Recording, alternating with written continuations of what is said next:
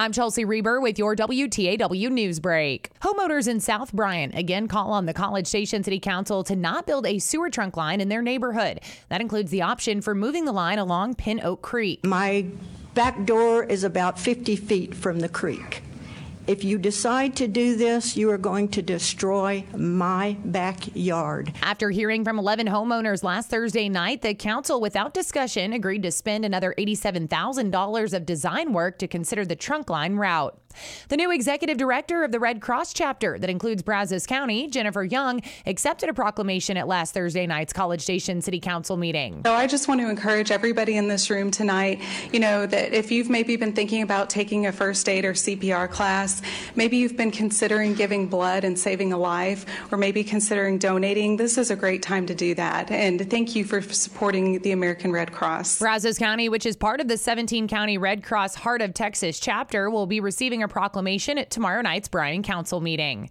Smoke testing starts this week in Northwest Bryan. According to a city news release, residents may see smoke exit from vent pipes on the roofs of homes and businesses, manholes, and the ground where broken sewer pipes may exist. The smoke is non toxic and does not leave a residue and does not create a fire hazard. Testing will continue through March and April. You can see a map of the testing area at bryantx.gov.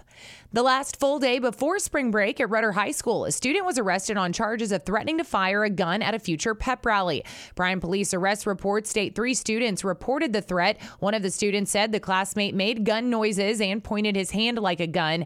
18 year old Juan Arredondo III is out of jail after posting bond.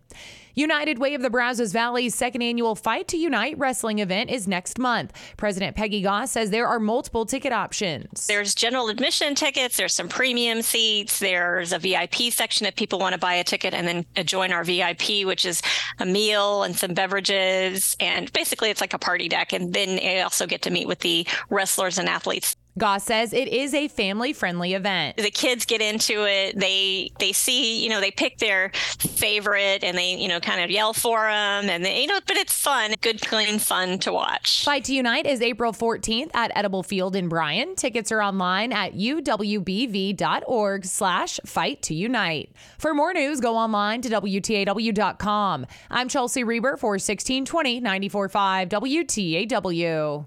It is Ryan here, and I have a question for you. What do you do when you win? Like, are you a fist pumper?